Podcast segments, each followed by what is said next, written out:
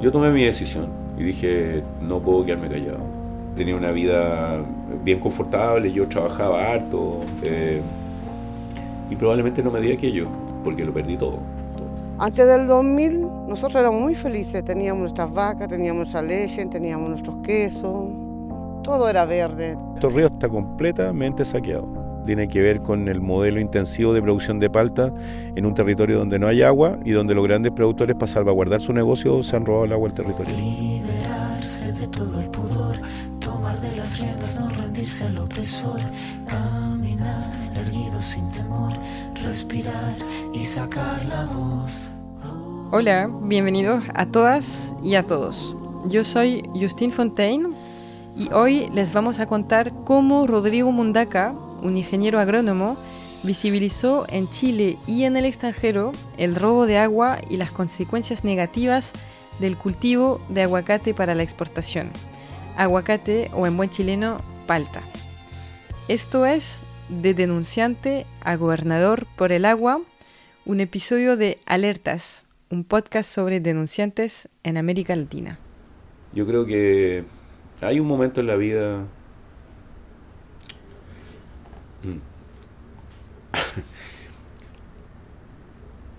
Yo creo que hay un momento en la vida que, hay que tomar decisiones y que, y que esas decisiones tienen consecuencias. Eh, eso. Yo tomé mi decisión y dije, no puedo quedarme callado. Eh, a pesar de que tenía una vida de mucho confort, de que era un tipo que no tenía necesidades y probablemente no me di aquello, eh, porque lo perdí todo, Yo creo que eh, si estuviera en el mismo tránsito ahora, haría lo mismo. Porque, porque la injusticia de vivir privado eh, de agua es muy brutal. Rodrigo Mundaca recibió a Antoine Ford y a Antoine Mayet en su oficina en la ciudad de Valparaíso, donde hoy ejerce como gobernador regional y esta ciudad, bueno, queda a una hora y media de Santiago, la capital chilena. Hola, Hola, Mucho gusto. Eh, Antoine y Antoine son ambos doctores en ciencias políticas, viven y trabajan en Chile. Antoine Ford hoy dirige la Escuela de Periodismo de la Universidad de Santiago. Y Antoine Mayet es profesor asociado de la Facultad de Gobierno de la Universidad de Chile.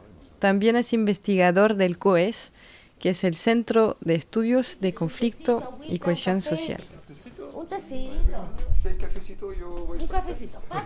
La historia de Rodrigo Mundaca es una historia de lucha colectiva por el medio ambiente y por las condiciones de vida de los habitantes de una pequeña provincia rural de la región de Valparaíso. Soy uno de los fundadores del movimiento de defensa por el acceso al agua, la tierra y la protección del medio ambiente, Modatima, una expresión de resistencia organizada que surge al interior de la provincia de Petorca, provincia que forma parte de la región de Valparaíso, una expresión de resistencia organizada ante el despojo del agua a propósito del modelo de producción de alimentos que existe en el país, asociado al monocultivo de aguacate, asociado al uso intensivo y racional de bienes naturales finitos, suelo y agua, y a la sobreequipización de los medios de cultivo. En ese escenario es que surge Modatima ya hace mucho tiempo, creo que ya tenemos como 15 años. Una entrevista en particular terminó dándole una visibilidad inesperada a la lucha de Rodrigo Mundaca y de Modatima. Tomás Mochiati, la entrevista. Modatima. Hoy día estamos con Rodrigo Mundaca, él es ingeniero agrónomo y secretario justamente de esta organización, de este movimiento. Buenas noches. Muchas gracias. Esto fue en abril del año 2012 en el canal CNN Chile. Y en algún minuto se me pregunta quiénes son los responsables del robo de agua. No tenía muchas posibilidades para divagar, ¿no? O sea, no podía decir en la provincia de Petorca hay un acaparamiento impropio del agua. Eh, y bueno, ante esa pregunta yo respondí y señalé a una serie de políticos y empresarios que estaban vinculados a este tipo de prácticas, entre ellos quien había sido ministro del Interior del gobierno de Bachelet, como uno de los responsables. Michelle Bachelet, quien fue presidenta de Chile del 2006 al 2010 con una coalición de centro izquierda y nuevamente del 2014 al 2018. Y en menos de un mes fui notificado de una acción judicial, de una querella por injurias con publicidad, que me tuvo desde el 2012 hasta el 2014 concurriendo 24 veces a cuatro tribunales distintos, porque donde hablaba me levantaban acciones judiciales y en algún minuto los abogados de, la parte querellante pedían cinco años de cárcel, bueno, en fin. Eh, fue un periodo duro, muy duro. Fue un periodo además eh, muy opaco porque perdí todo, eh, algunos amigos que eran muy amigos dejaron de, frecuentarme, Algún, un grupo muy pequeño, muy reducido, Modatima se mantuvo siempre junto a mí. Y finalmente perdimos, finalmente terminé condenado y me condenan a 61 días de cárcel al pago de una multa y mis abogados apelan y después de lidiar intensamente logran que me dejen firmando. Y me estuve un año firmando, me tenía que presentar a Gendarmería los primeros cinco días de cada mes. Si no me presentaba a firmar en Gendarmería me iba preso. Eh, y además tuve que pagar una multa en dinero. Y esa multa levantamos una campaña nacional que se llamó Sácate un peso de encima. Eh, y me llegaron monedas de peso de todo el país. Pues. Y fuimos con. Y, llenamos botellas con monedas de peso, botellas de plástico, monedas, de carretillas. Y fuimos a pagar con monedas de peso la multa como un símbolo de resistencia, ¿no? Como un símbolo de ironía también. Y bueno, después vinieron las amenazas de muerte, el 2000, marzo del 2015 ya estaba condenado filmando, me agredieron en la calle en Santiago, me pegaron, esta cicatriz que tengo fue esa agresión, me pegaron en un lugar donde no habían cámara, nadie vio nada, fuimos a la policía, a la Brigada de Derechos Humanos, nunca se aclaró aquello. Al ser condenado y agredido, recibe el apoyo de ONGs internacionales. El 2017 me amenazaron de muerte varias veces. Amnistía Internacional levantó una campaña mundial que se llamó Valiente, por mí y por varios más.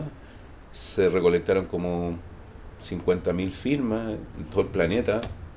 A donde vivía mi casa se llenó de cartas y llegaban cartas de todo el mundo. Luego recibe el Premio Internacional por los Derechos Humanos de Nuremberg, en Alemania. También recibe el Premio Daniel Mitterrand de la Fundación France Liberté pero siguen las amenazas en su contra. Cuando vuelvo a Chile el primero de octubre del 2019, premiado de Nuremberg, el día 10 de octubre del 2019 me vuelven a amenazar de muerte y circulan una foto mía por redes con un balazo en la frente mis compañeros toman la decisión de protegerme y me mandan a una casa de seguridad donde estoy varios días. Es ahí cuando un alza del precio del transporte público en Santiago desata la serie de protestas más importantes desde el final de la dictadura de Pinochet en Chile, que terminó en 1990. Hasta un millón y medio de personas marchan en Santiago y también hay protestas en todo el país.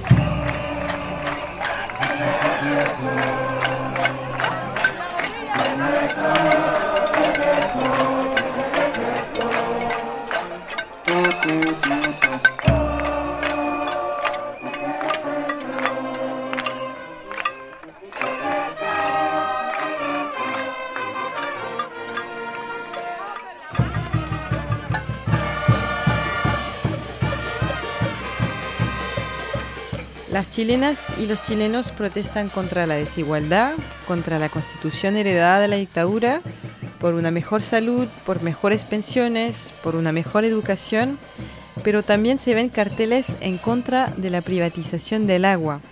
Chile es el único país del mundo que tiene sus aguas privatizadas desde el periodo de Pinochet.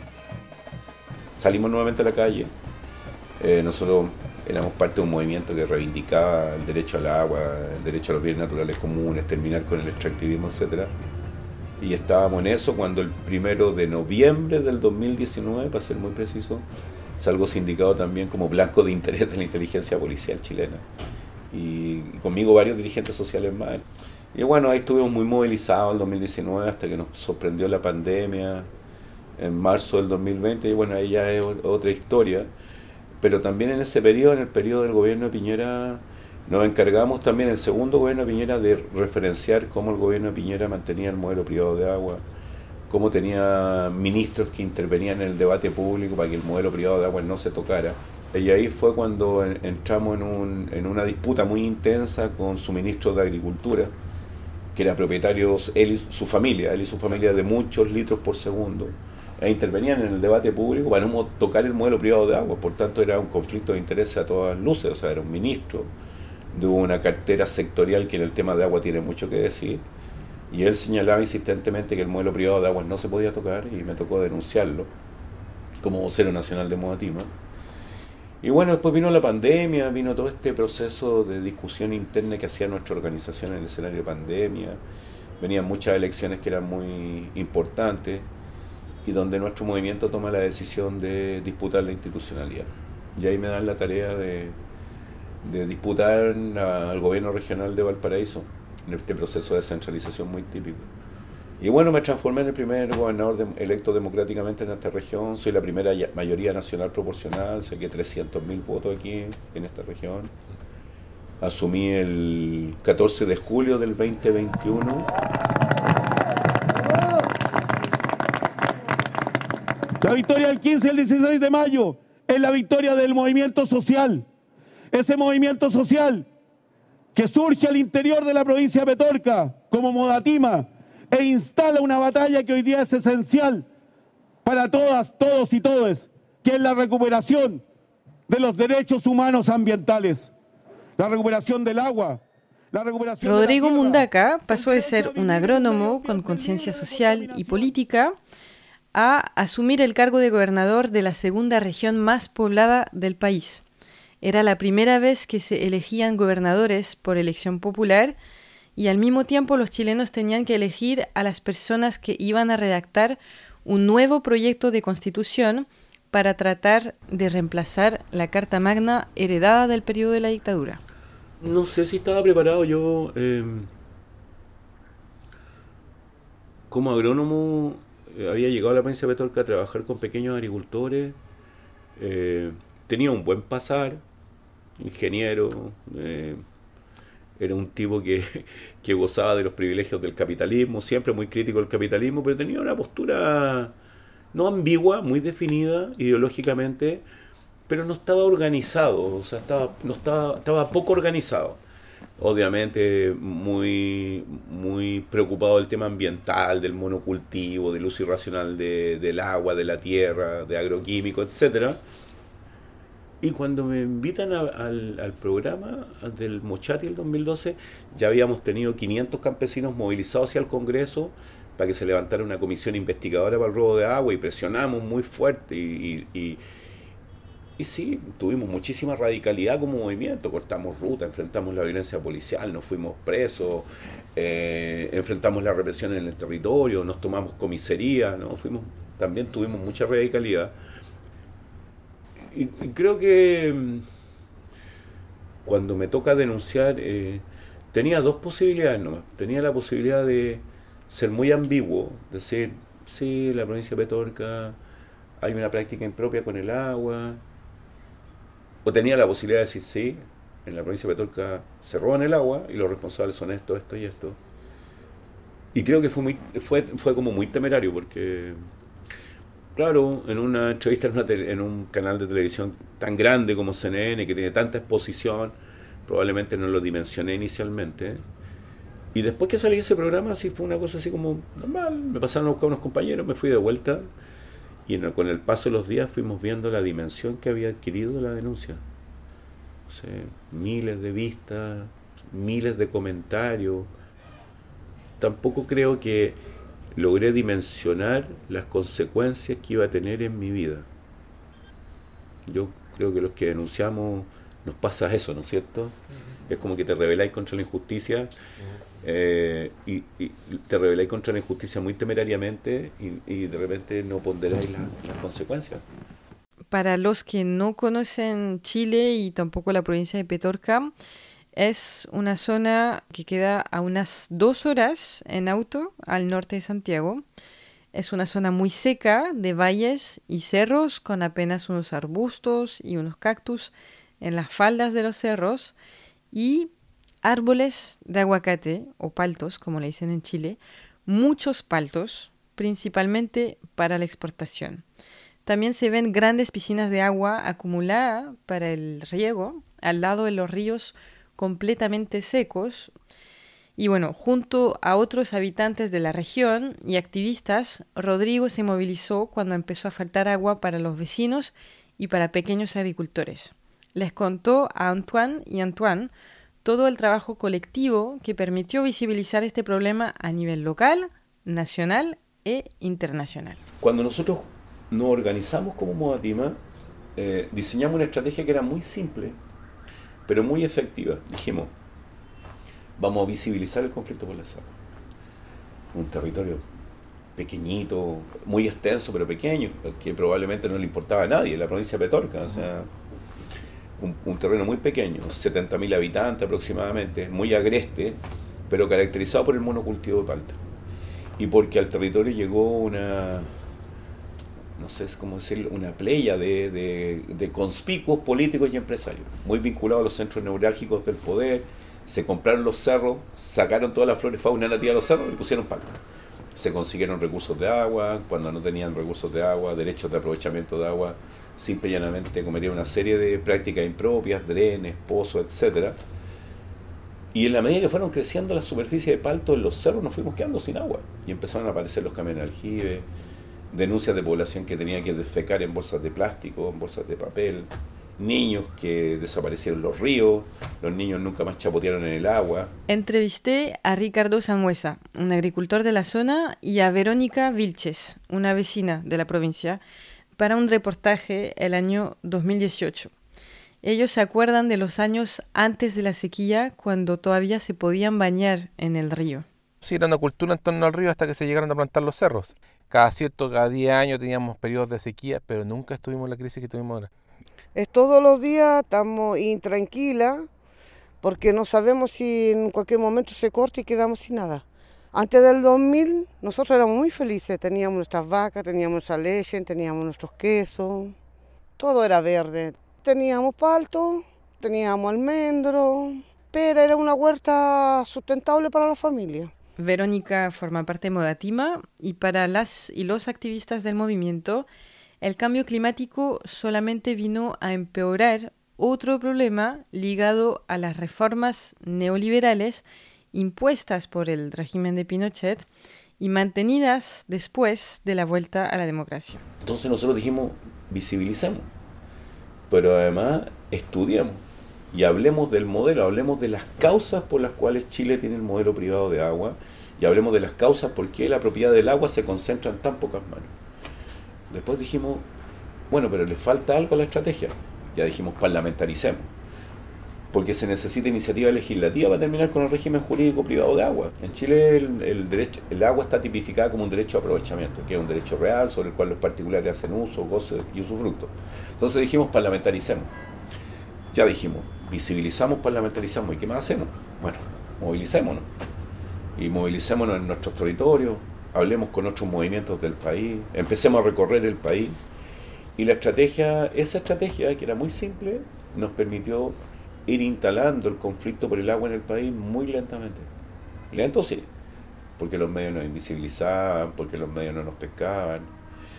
Creo también, para ser muy sincero, que la, la, la criminalización de la cual fuimos objeto entre el 2012 y 2014 eh, y, sirvió para instalar el conflicto por el agua, porque era finalmente era David contra Goliat, era un tipo que vivía en la Ligua, que enfrentaba a un ministro del Interior súper poderoso, que era empresario y ministro, eh, y que tenía un staff jurídico de más de 70 abogados para destruirnos, y nosotros teníamos, nadie nos quería defender tampoco, fueron compañeros que nos defendieron gratuitamente.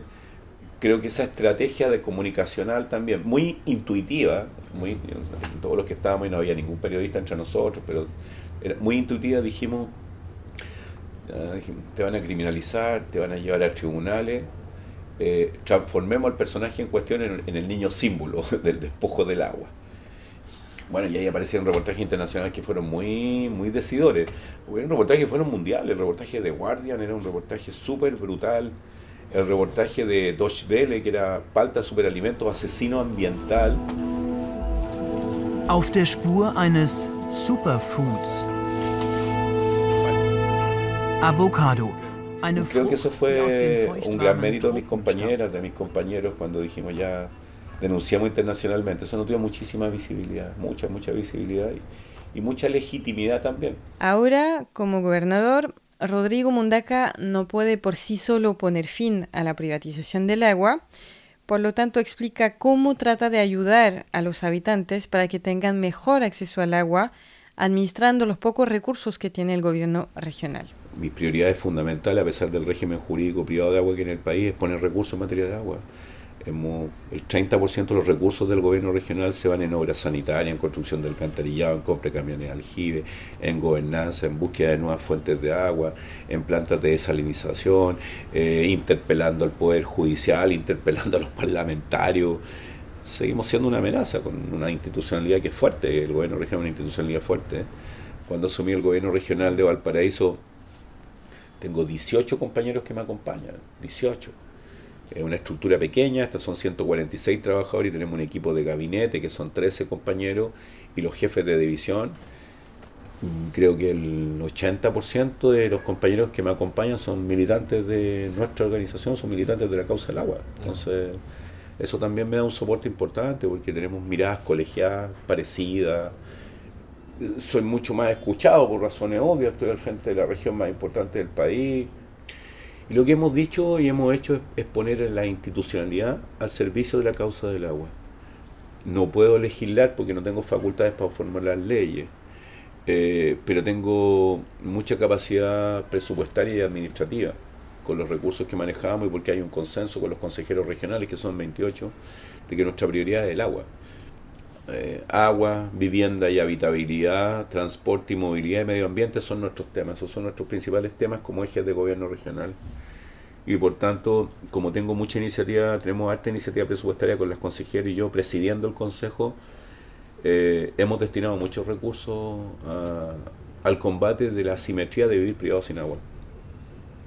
Llevamos un año, un año y cuatro meses y hemos destinado como 60 mil millones de pesos a proyecto hídrico son algo así como 60 millones de dólares, más o menos, en un año. Construcción de alcantarillado, sistemas comunitarios de agua potable rural. Tuvimos que salir a comprar camiones de aljibe. Que el camión de aljibe es simplemente validar el modelo privado de agua, pero tuvimos que salir a comprar camiones de aljibe porque los 38 alcaldes de la región me dijeron, compre camiones de aljibe, para tener agua en el verano para los niños. Yo antes decía, cuando me llevaban al tribunal y me condenaban, yo decía, en Chile la justicia es como la serpiente, muerda a los descalzos, que es una cita de, un, de, Dalton, creo, un poeta salvadoreño, un, activista. Entonces decía, en Chile la justicia es como la serpiente, muerda a los descalzos.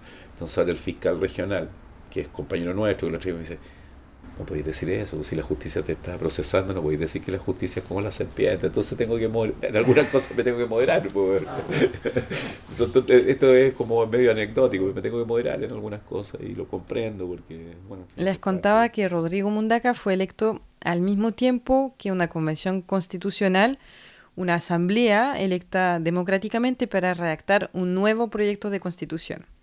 La propuesta que elaboró esta asamblea era muy vanguardista en cuanto al tema del agua y del medio ambiente, sin embargo fue rechazada por una amplia mayoría de los votantes. Nosotros en este proceso constituyente que hubo en Chile somos el único movimiento social que instaló ocho compañeros en el proceso constituyente, siete mujeres y un hombre. Y la propuesta constitucional que se le plebiscitó al pueblo de Chile el 4 de septiembre del 2022, que perdimos, todo el capítulo de agua fue elaborado por compañeras de nuestro movimiento y en el corazón de la constitución estaba hacer del agua un bien común, hacer del agua un derecho humano, restituir la propiedad del agua al dominio de la tierra, consagrar a la naturaleza como sujeto de derecho.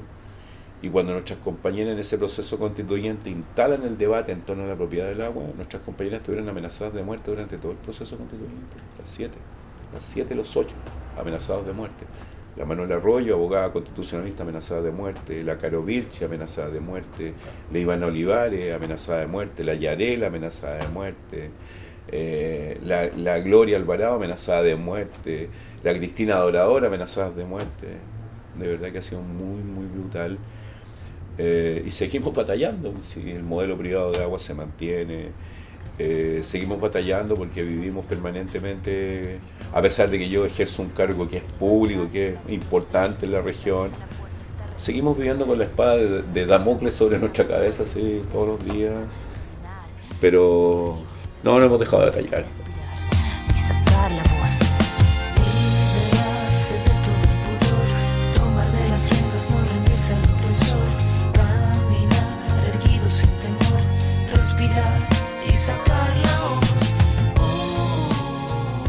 Ustedes acaban de escuchar de denunciante a gobernador por el agua un nuevo episodio de Alertas, un podcast sobre denunciantes en Latinoamérica.